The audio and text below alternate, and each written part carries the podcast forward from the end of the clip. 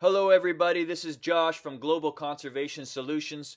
You are tuned in to episode 6 of the Global Conservation Newscast.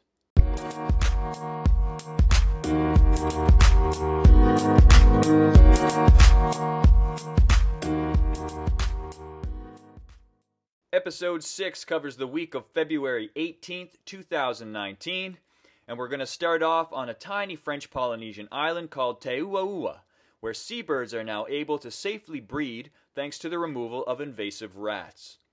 Like many islands throughout the world, rats were accidentally introduced by early sailors, and the impacts have been severe. Rats are voracious predators that will eat just about anything, including seabird eggs and chicks. And with no native predators to keep rat numbers in check, entire island ecosystems can become overrun.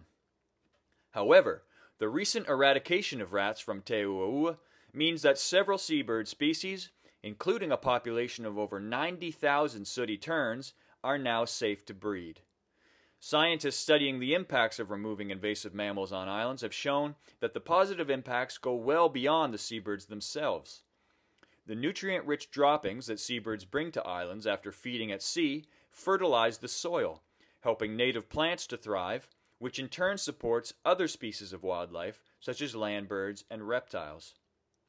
In fact, some recent research has shown that islands without invasive rats not only have healthier populations of wildlife on the islands themselves, but also have healthier coral reefs surrounding the island because of the nutrients brought back by healthy seabird populations.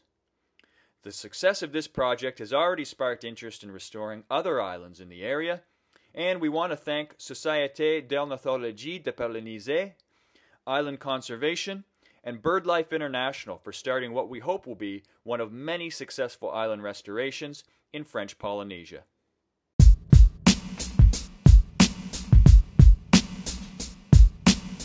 Conservation efforts in Russia are successfully bringing back the Siberian tiger, with four new cubs recently recorded in Leopardland National Park.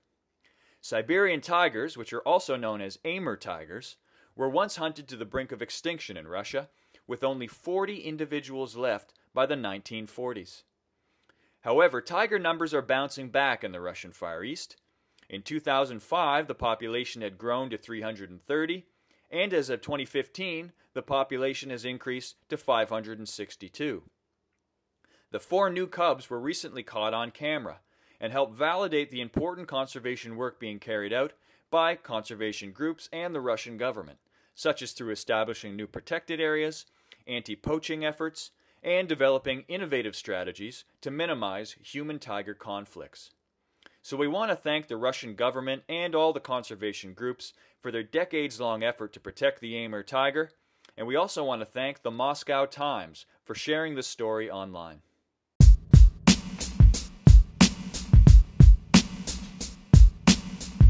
The United States Senate has passed a historic conservation bill that, if successful, will protect over 2.5 million acres of wilderness areas. The bill includes expanding existing protected areas, such as Death Valley and Joshua Tree National Parks in California, world renowned Yellowstone National Park in Wyoming, and Organ Mountains Desert Peaks Wilderness Area in New Mexico. The bill will also create new protected areas in Utah, Oregon, Washington State, and others as well. So, this is a rare example of bipartisan agreement in the United States, which is a testament to the importance of nature conservation right across the political spectrum. We congratulate all those who were involved in getting this important bill passed, and we look forward to reporting on the rollout of these protected areas over the coming years. We also want to thank the Conservation Alliance for sharing this great news.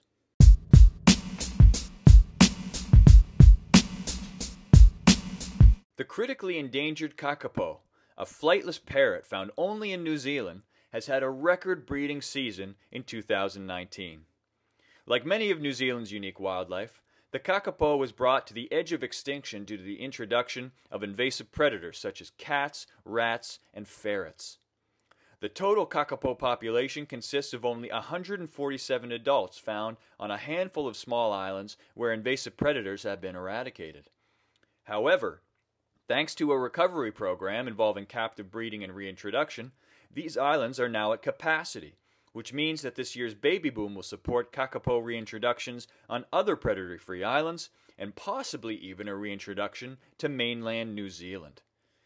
This would be a historic event, and we want to congratulate the New Zealand Department of Conservation for their dedicated efforts in ensuring that the kakapo and many other species of wildlife will be around for generations to come.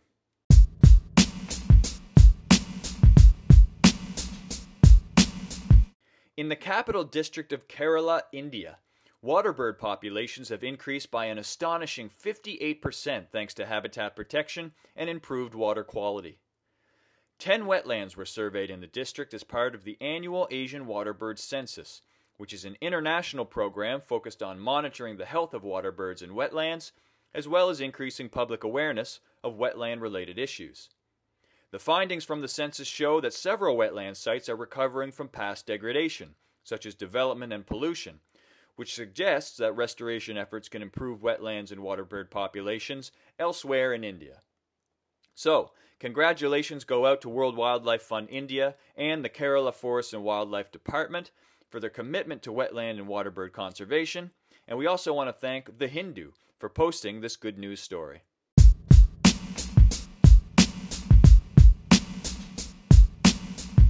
A new private protected area in North Carolina now conserves over 300 acres of ancient bald cypress swamp and floodplain forest. The new reserve contains some of the oldest trees east of the Rocky Mountains, and some of these bald cypresses were alive during the Roman Empire. The new reserve is considered the centerpiece of a network of protected areas in the region, covering over 16,000 acres, and home to many species of wildlife, including black bear, bobcat, river otters, and migratory songbirds. We want to congratulate the Nature Conservancy in North Carolina for purchasing this land for conservation, and we also want to thank the Wildlife Society for sharing the story.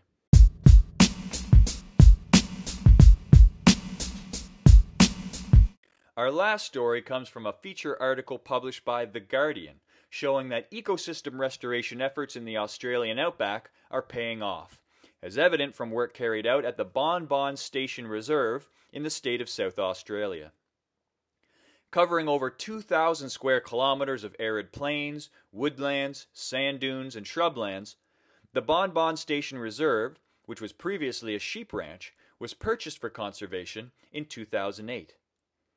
Restoration work has been taking place since that time thanks to the dedicated efforts of staff and volunteers, including removing weeds, controlling erosion, and managing invasive predators such as foxes and feral cats. The result has been the return of native mammals, birds, reptiles, and plants, highlighting the importance of restoration as a strategy to bring back thriving wildlife populations. The Bon Bon Station Reserve was purchased by Bush Heritage, which is a land trust that works to conserve Australia's native biodiversity by buying and managing private land for that purpose. So we want to congratulate Bush Heritage on all their hard work, not only at Bon Bon, but right across Australia, and we look forward to sharing more stories just like this one.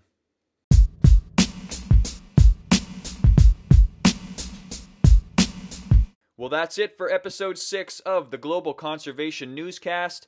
Thanks again for tuning in. If you like what you heard, please hit that subscribe button on any of your favorite podcast platforms. You can also check out our daily conservation posts on LinkedIn, Facebook, Instagram, and Twitter. If you've got your own conservation story, we would love to hear from you. You can use the hashtag LetNatureThrive on any of those social media platforms. So, this is Josh signing off. I will see you next week. Thank you.